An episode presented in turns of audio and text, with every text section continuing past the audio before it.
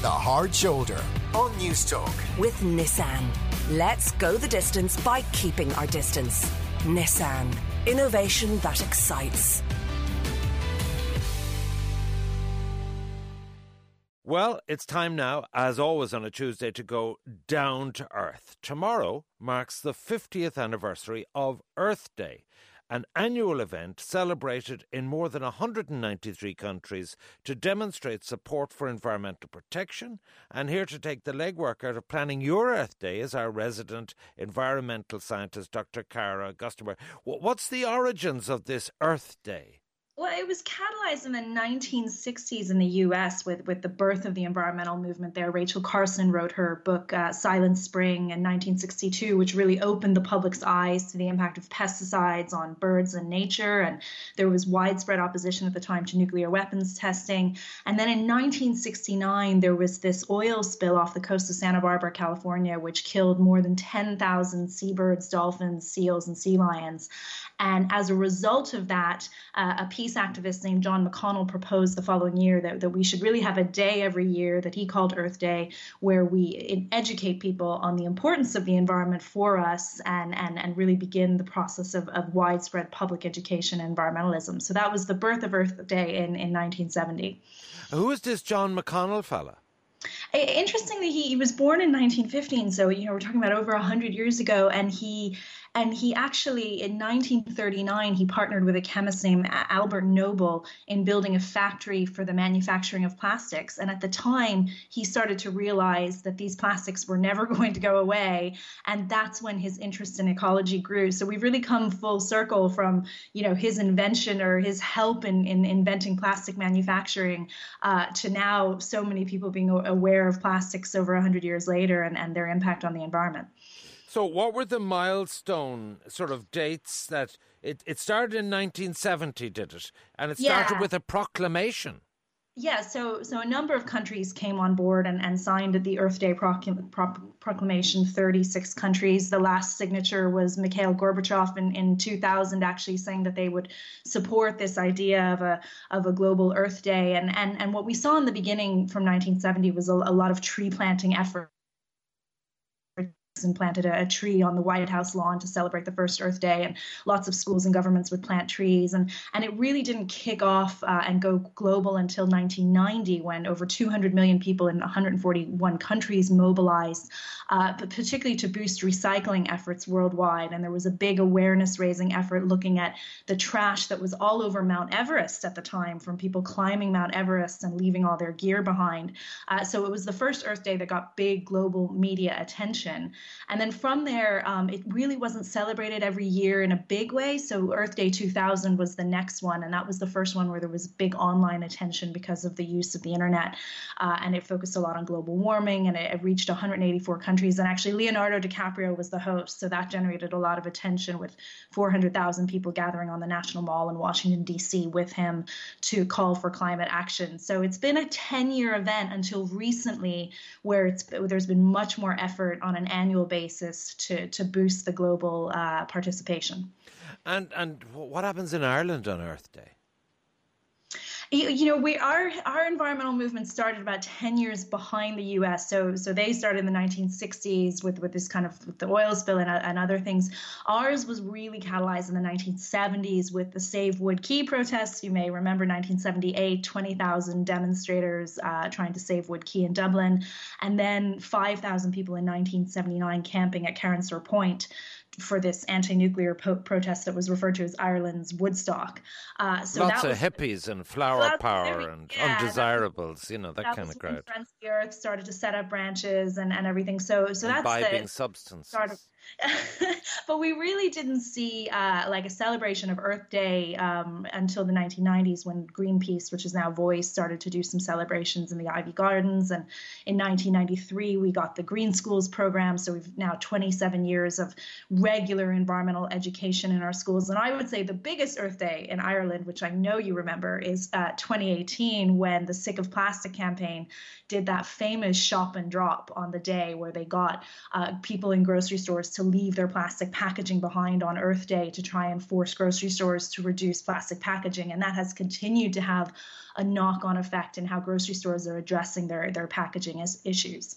Now, as we know, all events have been greatly impacted by the pandemic. So, what's happening? Is is it tomorrow? Uh, it is tomorrow. It's okay. Wednesday. Yeah. And actually, stuff has been going on all, all, week, and and this is really interesting because Earth Day has been forced this year to go fully digital, um, which I actually think is a bit of an opportunity because now events that maybe would have been restricted to people in a local area have now all gone global. So there's a lot of really interesting stuff online. If you go to EarthDay.org, you can type in what age group you're looking for, and you can find uh, plant-based cooking classes, yoga classes, live music event, tree planting demos, uh, lots of interesting talks with celebrities like Jane Fonda, having her, her uh, fire drill Fridays, she calls them, and, and chats with, with leading UN uh, climate negotiators like Christina Figueres. Uh, PBS is streaming a conversation with the world's best climate communicators, including Michael Mann and Greta Thunberg. So there's lots of stuff going on globally, uh, and then there is stuff going on in Ireland too. Right, um, and, and and tell us what what's happening uh, tomorrow here yeah so i've planned your whole day for you so you can you can do earth day all day long uh, and it, and it starts uh, from 8 o'clock ireland am is doing their 8 to 10 a.m program they have a big emphasis on earth day so i'll be speaking at 8.15 but lots of other guests are coming on to talk about what you can do at home to, to celebrate Earth Day in the morning. And then at 9 a.m., the, the National Botanic Gardens launches a, a drawing competition for all ages that goes on till midnight uh, on their Facebook page, National Botanic Gardens, which is the theme is take care of the earth and the earth will take care of you. So there's an opportunity for artists to get involved. Um, at 10 a.m., I'm hosting a one-hour live uh, Q&A on my Facebook page, Cara Augustenborg Green, for kids and teens on climate and environment. Uh, then from 12 and at 3 o'clock, the Birds of Prey Center in Ballyvaughan is doing a flying demonstration on their Facebook page of, of Birds of Prey. Five o'clock, uh, there is a TD callathon organized by Stop Climate Chaos. So everybody is going online for a one hour uh, Zoom chat and calling TDs at the same time all together, are, uh, asking for a fair recovery after COVID 19 that includes faster climate action and you can register for that on actionnetwork.org. And then later on in the evening, there's the option for a number of webinars and screenings, including Friends of the Earth is doing a webinar on resistance to fossil fuels and mining projects, and there's an online screening of the story of plastic, uh, sponsored by Clean Coasts. And then finally, at the end of the night, there's the Globe at Night, which is a night citizen science project Mayo Dark Skies is organizing because it's also International Dark Skies Week this week. So they have lectures every night this week from 8:30 on their Facebook page, Mayo Dark Skies, uh, and they're asking sci- uh, citizens to get involved in actually looking at the the sky at night to track light pollution in their area. So there there is stuff going on all day, but also all week long. The Killarney Park is doing a campaign called hashtag Hug a Tree Not Me, and if you take a picture hugging a tree and tag Killarney Park on Instagram or Facebook, they'll commit to plant one tree for every tag. Uh, so you don't even have to leave your desk. Uh, you just have to take a picture hugging a tree, and you've done your part to plant another tree in Ireland. Now, sadly, tomorrow night I'll be washing my hair and it won't be available to go on the webinars. But there's not much hair to wash. I it's a quick job. All right, Dr. Cara Augustenborg, environmental scientist, having a very happy birthday tomorrow, a 50th birthday party for the Earth. Earth Day it is, and uh, enjoy one and all. Thank you indeed uh, for that edition of Down to Earth.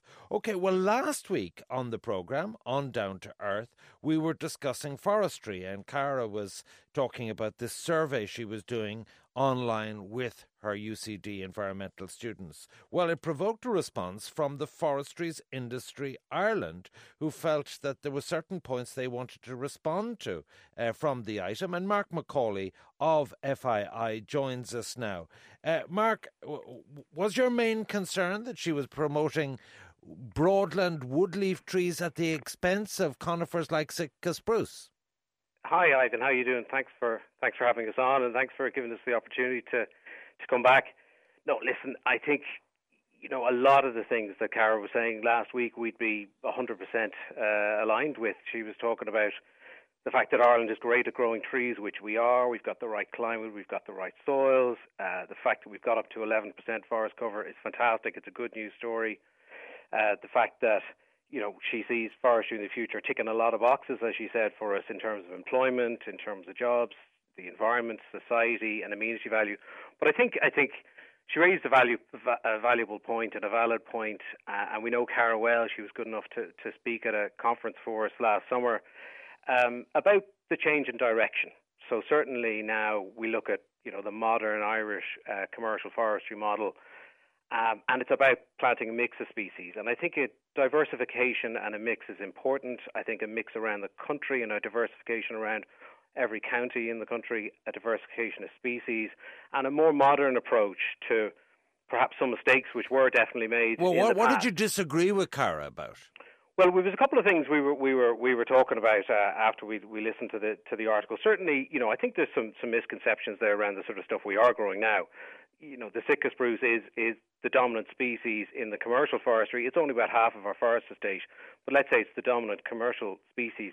And Cara suggested maybe that there isn't a great demand for those trees. The reality is every stick of timber that comes out of Irish forests finds a home. And you have this great natural cascade principle where the most valuable, longest life timber products uh, you know, they're the ones that you earn your keep from. So they're the long life ones. You take those out, and then and then others follow on behind that. So you have your construction timber, uh, huge demand for construction timber both in Ireland and the UK. Then you have your your pallet manufacturing, critically important product right now. Actually, pallets moving everything in the world on pallets using forklift trucks, uh, and then you're getting into your your fencing products and others, and then the residues are used in some of our panel, panel products for construction and for, of course uh, bioenergy. So every stick of timber, every ounce of timber that comes out of our forest has a ready home and a willing home. And we've about 10 sawmills and panelboard mills around the country who are processing all of that, supplying the Irish market, supplying the UK market. So it's a really valuable industry. There's 12,000 people working in it.